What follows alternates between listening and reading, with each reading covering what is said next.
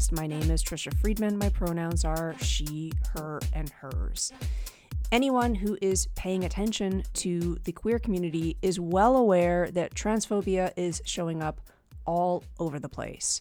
If you've been asking yourself, what can I do? Today's guest has an answer and a call to action for you this March we are speaking with Sim Kern, who is a Gulf Coast author and environmental journalist who writes all about climate change, queer identity, and social justice. Their debut horror novella entitled Depart Depart was selected for the honor list for the 2020 Otherwise Award.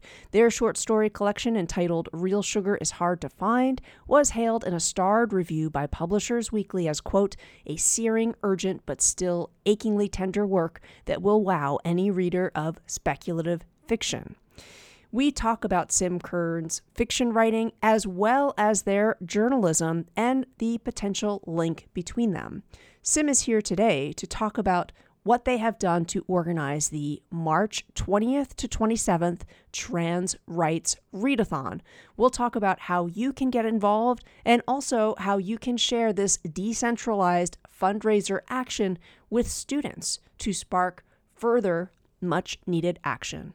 Welcome to the show, Sim Kern. I am so excited to be speaking with you. I feel like I've been lurking on all of your social media because you've launched this amazing, fantastic fundraising and community building event. This is the hashtag Trans Rights Readathon.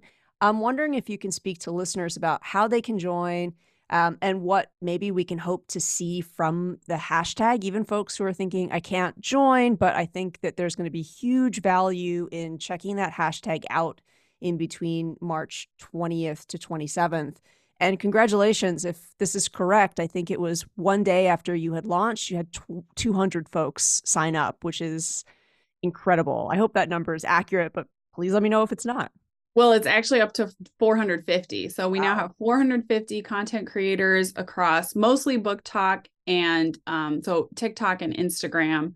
Um, and we also have a group of folks on Twitter and Twitch and YouTube uh, who are going to be participating in the Trans Rights Readathon from March 20th to March 27th. Basically, I threw out this idea on TikTok a few days ago, and like immediately within 10 minutes of me posting this idea, it just snowballed and people were tagging each other and immediately jumping in and saying, Yes, I'm in. I can't wait to participate. So it's just really, I feel like I rolled up a tiny little snowball and gave it a push. And then it's all of these people who are book readers. And I think so many of us were feeling despair and anger about this barrage of anti trans legislation that's trying to be passed in this country.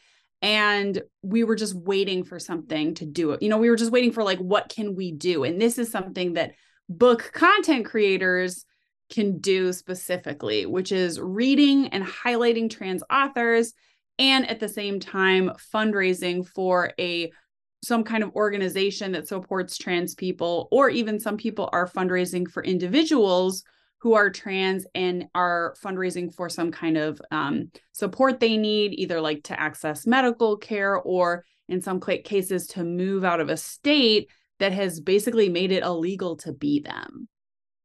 Yeah and and i would say again i have you know, really appreciated even just as I scroll through that hashtag, seeing what folks are, what different organizations they're fundraising for, because it's really built some awareness up in terms of, oh, I didn't even know that that organization existed. That's really great. And, you know, the audience of this show, folks who are working in education, I think there's also a huge value, you know, my my Goodreads to be read.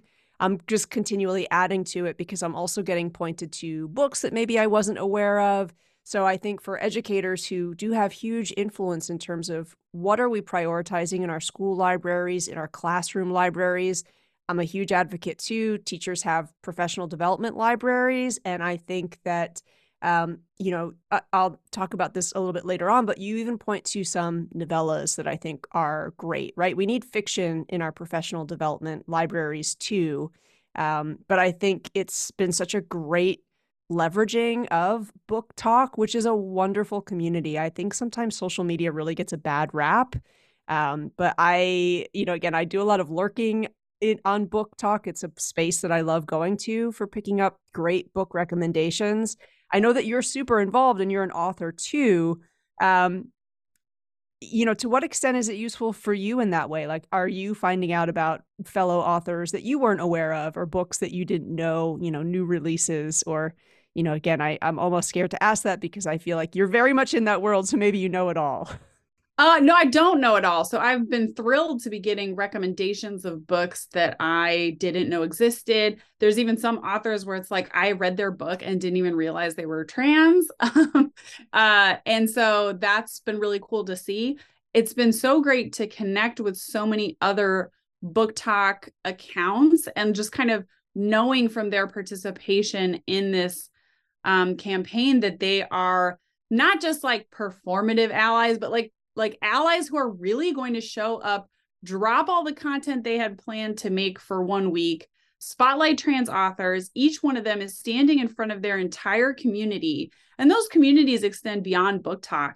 And they're saying, you know, look, I, this is, matters to me. Trans rights matter to me, and I'm doing something about it. And I've really been encouraging people, you know, don't just keep it on TikTok. I love the smaller accounts who are participating. You know, some people are insecure about it. They're saying, I only have 50 followers. Should I participate? But when I see a creator who has 50 followers, I'm thinking those 50 followers, probably a lot of them are people that just know this person in real life. They're family members and friends. And those circles may not be super tapped into what's happening with the anti trans legislation in this country. And that they have a person that they know who's maybe cis and you know is not a trans maybe these people have never met a trans person in their life. And all of a sudden this member of this their community this person they know personally is saying look trans rights matter to me. What's happening is really awful and i'm doing something about it and i'm fundraising for it. And i think that's the power of this campaign is that it's not that we're all sharing one link to one fundraiser to raise money for this cause. It's we've created 450 different trans rights organizers and like they're putting skin in the game and i just think that's so cool I mean, I wanted to go back to your point earlier about how educators might want to connect and use this hashtag. I love the community building happening too. So, like, I'm discovering a lot of people, like you said, who are fundraising for local orgs in Texas. So, it's really cool for me to figure out, oh, these are the book. If I search the hashtag in Texas or the hashtag in Houston, I can find the people who are organizing local to me, you know, who who are BookTokers and bookstagrammers who are in my city, who've got my back. What are the organiz- organizations they're supporting that maybe I should be supporting? So I think for educators to search the hashtag plus the city you live in or the state you live in, you're going to connect with a community of people who care about these issues and are willing to fight alongside you.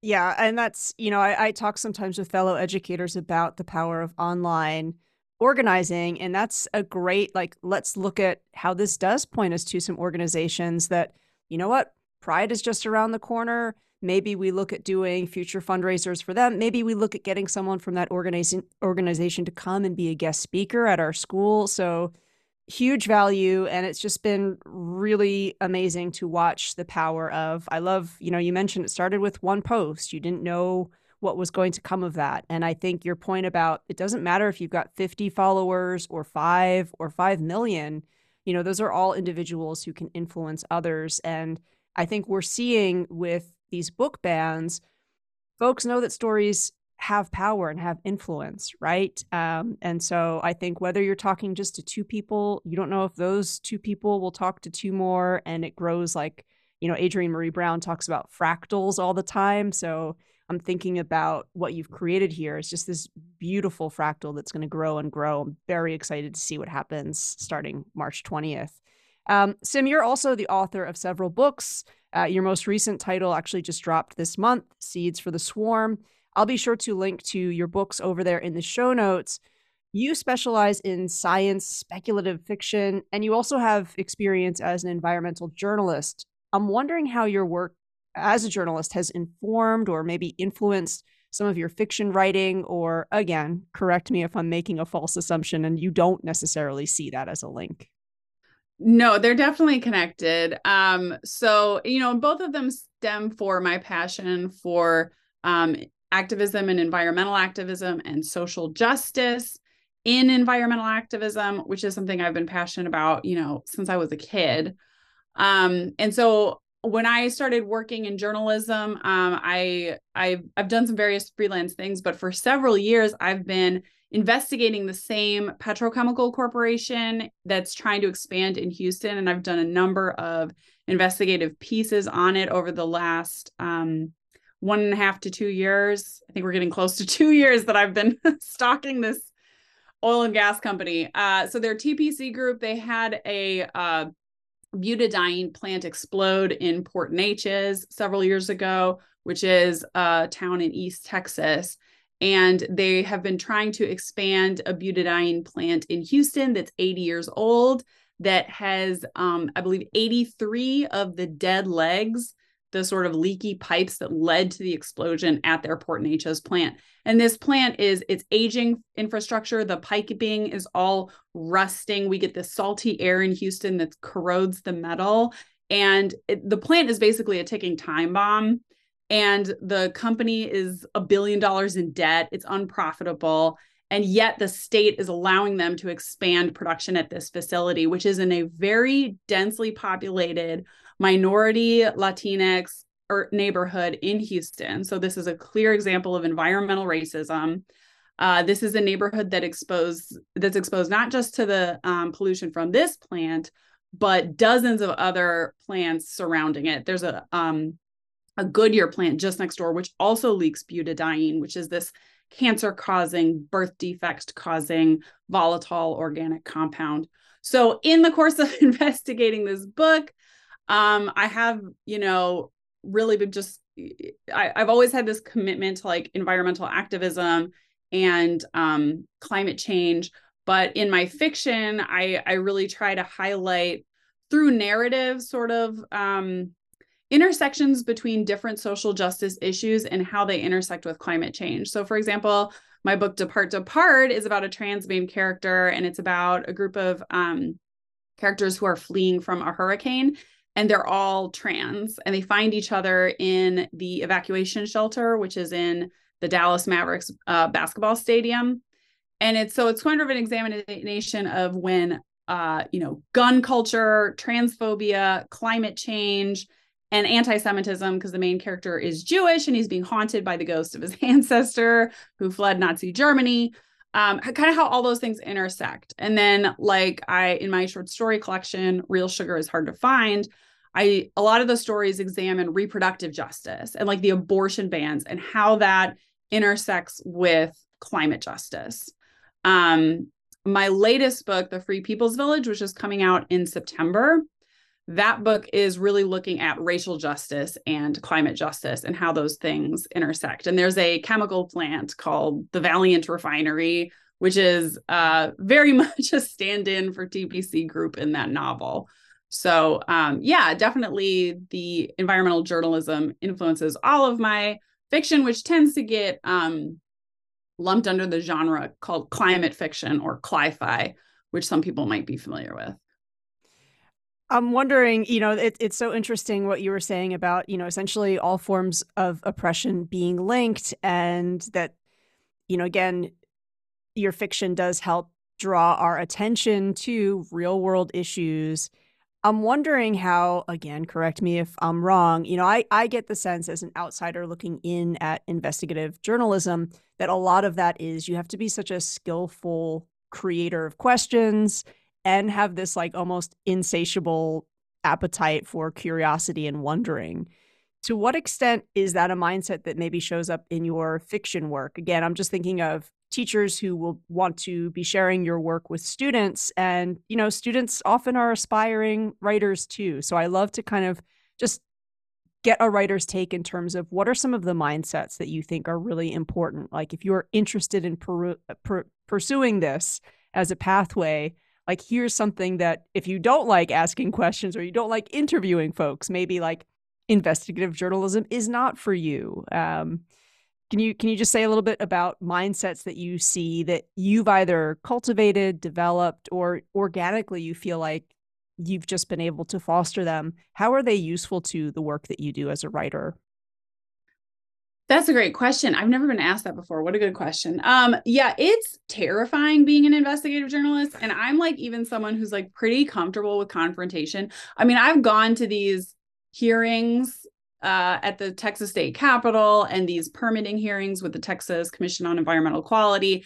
And like I participate and I get fiery like in these hearings because it's my neighborhood too. I live in this neighborhood. So not only am I there as a journalist, but I'm also there as a resident of these neighborhoods where we're being poisoned by these corporations. So, um, you know, I'm someone I think I I'm pretty comfortable with confrontation and asking questions, but it's still really scary for me, especially just like talking to students like if you're investigating a story, just even sending that initial email or calling someone up and being like, "Hey, I'm doing a story on this. Can I talk to you about it?" that part is maybe the scariest of all for me for some reason. Um, and then also, it was really intimidating to get into petrochemical journalism because it's also technical and there's all this science that I don't know and I haven't studied and I've I've learned it over the course of these years. You know, I had to learn what is butadiene, how do these chemical refineries work, what's a dead leg, what's the carbon recapture system they've got going on.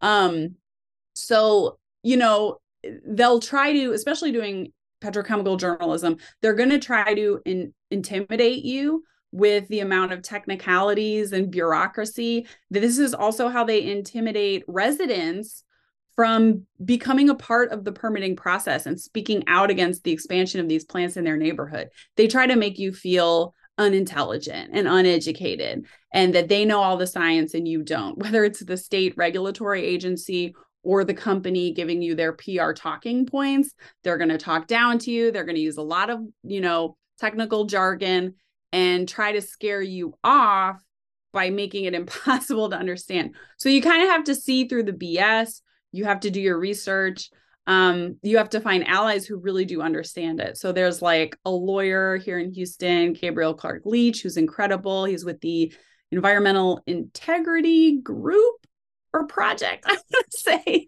Um, maybe we could get a link to his group in the podcast notes.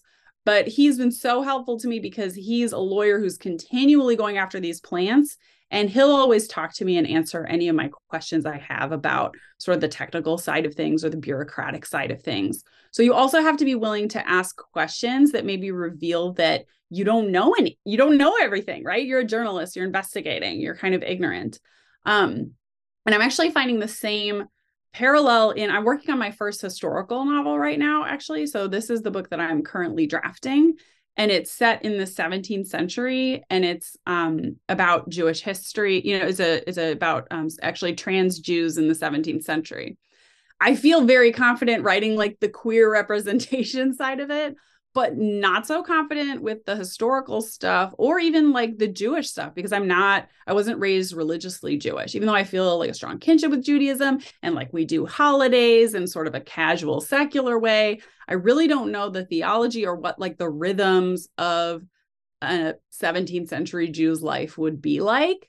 Um, and so I often feel like a lot of imposter syndrome around that, but I'm just reading tons of books, you know, um, and doing my best. And I'm and I I know that when I get to that point and the novel's finished, I'm also going to make sure to reach out to Jews who are much more like learned in our history and culture than I am and the, and get their feedback and, and learn from them. So being willing to be vulnerable, being willing to be ignorant and asking questions and researching is is what it's all about whether you're writing fiction or doing journalism. Sorry, long answer. no, I mean, it was a complicated question. And I really appreciate the level of thoughtfulness because I feel like, you know, you're also really speaking to the value of just intellectual humility, right? Like, mm-hmm. yeah, we don't know everything, but that doesn't mean we can't learn more or, you know, we can't take that as an opportunity to investigate, you know, for lack of a, a better word there. So I, I really appreciate that. And I, I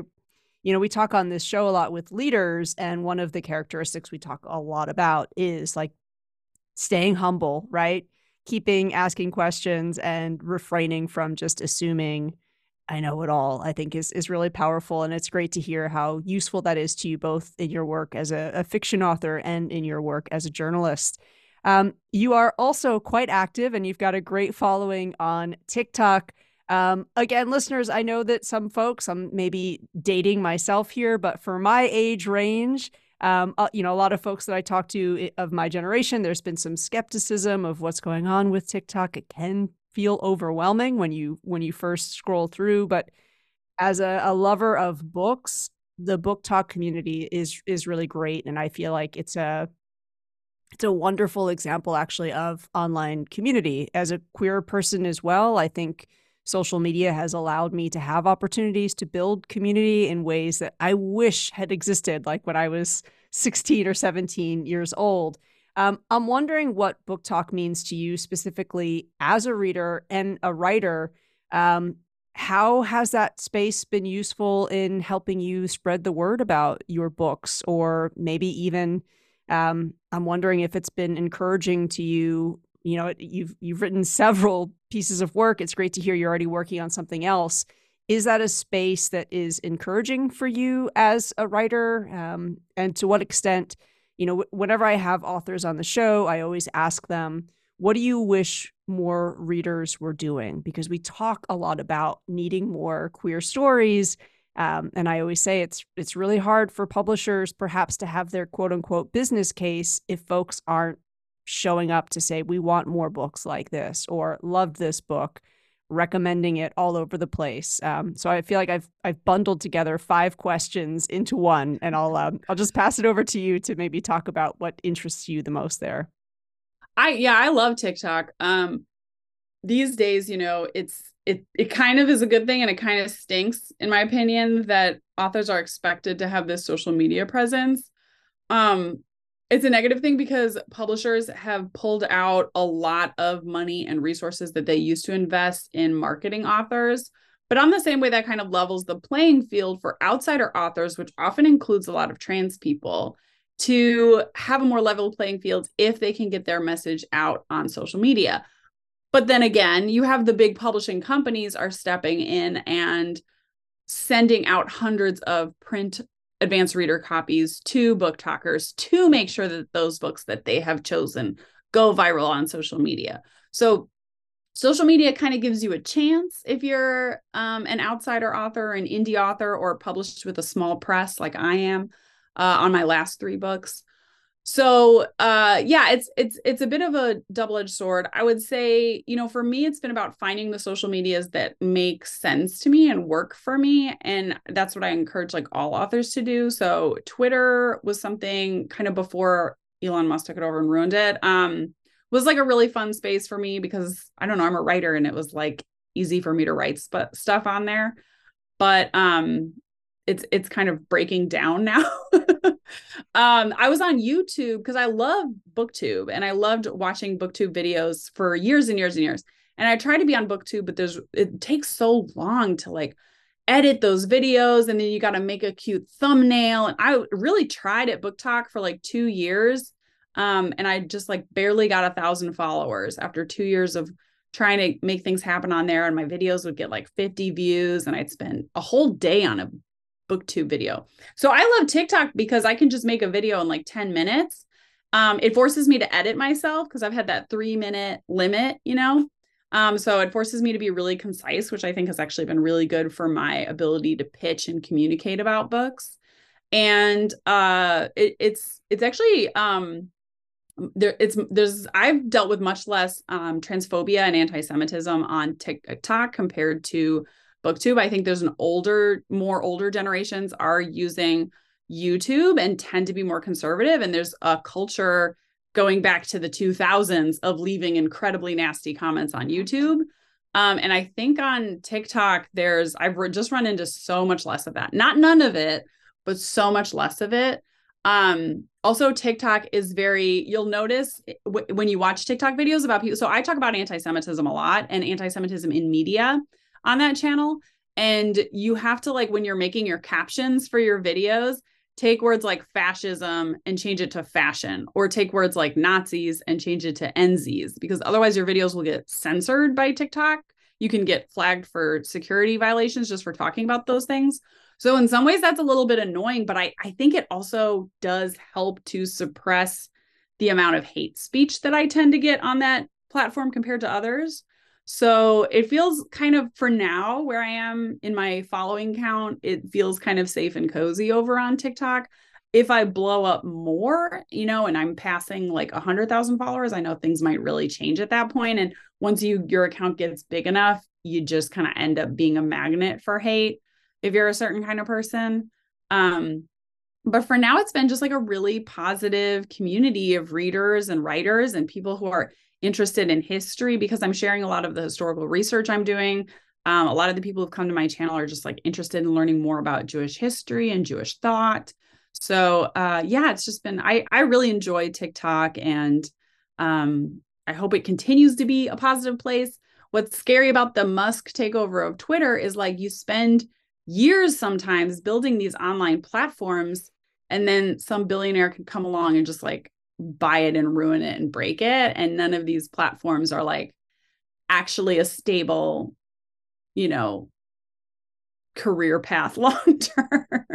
So i also have a patreon for that reason because at least i can control that. And like that's income. It's not the sort of nebulous benefit of like having a big following on a social media site yeah, I, you know, it's interesting. I was noticing a number of authors when Musk initially took over Twitter talking about how that timing was just really, really brutal. I'm glad that your TikTok experience has been really positive. You're on Instagram as well. Mm-hmm. Um, I mostly for- just repost my TikToks though. this is true. I'm yes. no good at I'm no good at like taking cute pictures. So I just post my TikToks as reels. Well, you know what? I feel like for my generation, that's how most of us get our TikTok is actually through Instagram. So that works too. well, then perfect. You can follow my TikToks there. Um, for folks who perhaps are reading some of your books as part of Trans Rights Readathon, where are some of the spaces that you would love for readers to be amplifying your books or any of the books that perhaps they're reading during the readathon? Um, do you have any tips for folks who, again, they would love to use, even if they've got a small audience? Um, how would you like to them? What recommendations might you have for them using um, an audience of any size to just get the word out? There's so many great ways to help authors. One that I really love is there's actually a couple BookTokers who, instead of raising money for the Trans Rights Readathon, are asking people to pledge to request trans books at their local library. So that's one that's free and like very powerful, especially some of these, you know, not these titles that are already bestsellers, but if you're seeing some of these deeper cut trans books that aren't available at your local library, just requesting them there is huge. Um, we love reviews on Goodreads and Storygraph. That is just so helpful to authors. If you buy a book through Amazon or Barnes and Noble, leaving a review is so, so powerful to help these authors. Um, it's like there's like a huge thing that happens on Amazon. If you get more than 50 reviews, all of a sudden they'll start promoting your book to people. And uh, so that's that's really, really helpful. Um, and then anything that you can do I would just say if you want to participate in the in the readathon, but you're not necessarily a content creator, but you just have your own social page, you know, you don't have to be like I'm a BookToker to participate. Just show people what you're reading that week. You know, take a picture of the book and tell people a little bit about it. Because again, those people that are maybe outside of book spaces haven't heard about the readathon, maybe aren't really tapped into the queer community or the trans community because maybe they're your coworkers or you know or they're your dentist or whatever who follows you on facebook you have no idea what the impact of you standing up for trans rights and saying this matters to me and i'm reading this book and i'm going to donate this amount to this org. Like you have no idea what the impact that has. And also the impact that it has on any of your queer and trans friends and followers who see that because one of the biggest things this has done for me is just like I was feeling so much despair a week ago about how it just seemed like there was so much silence from cis people. Everyone who is trans that I follow online is just like freaking out about what's happening in this country.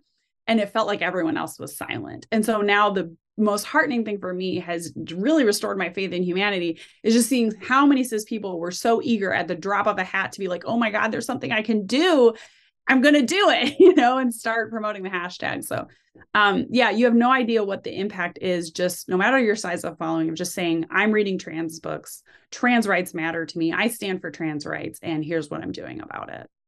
Yeah, that's it's beautiful. Again, you know, Adrienne Maree Brown says small is all. So, you know, I, I really appreciate that point, even if it's just your neighbor, right? Um, even if you're having that co- that that dog walk and you're that person that you usually walk your dog with her hears that you're doing this, I think you're absolutely just spot on. None of us have any idea what our impact is. So I think it begs the question like what are you using your influence for? And this is yet again like another opportunity to show up to make sure that there isn't that silence and um you know, again, I'm just so grateful that you've organized this, that you've given up time to come and speak more about it. I'm really looking forward to it. And I think your point about hopelessness, how dangerous that is, and that is what they want, right? And I think what you're saying about I, I felt it too, right? Yes, there's something to do. We are keeping hope alive, and we're not going to be silent in the face of hate. So thank you so much for sharing the story. Again, listeners, those links will be over there in the show notes. I'm going to pass over that final word back to you. Yeah, the last thing I would just want to say is, you know, I looked around at my book community and thought, how can I organize us? How can we get organizing? And I would just encourage anyone listening to this because y'all are educators. How can you organize the education community to stand up for trans rights? You know, what what makes sense for your community or any of your listeners who are maybe librarian like what can librarians do? You know we can have a trans rights librarian a thon or whatever. Um so i would just you know get people thinking about that. And i think one of the beauties of this campaign is that it's decentralized. I'm not organizing everyone. I'm not in charge of everything. I just sort of threw out this idea of like here's something we all could do. You know so think in your own community what's something we all could do that aligns with our special interests and our special strengths that makes sense to stand up to this culture war. Brilliant call to action. And you know i also know i've got a lot of listeners who they facilitate a gsa or they facilitate student council. I think this campaign is a great example. Again as you said it's decentralized sharing this with students and how might we create our own version of this is another brilliant call to action Sim, thank you so much for your time today. And I'm really looking forward to March 20th. Thank you so much for having me.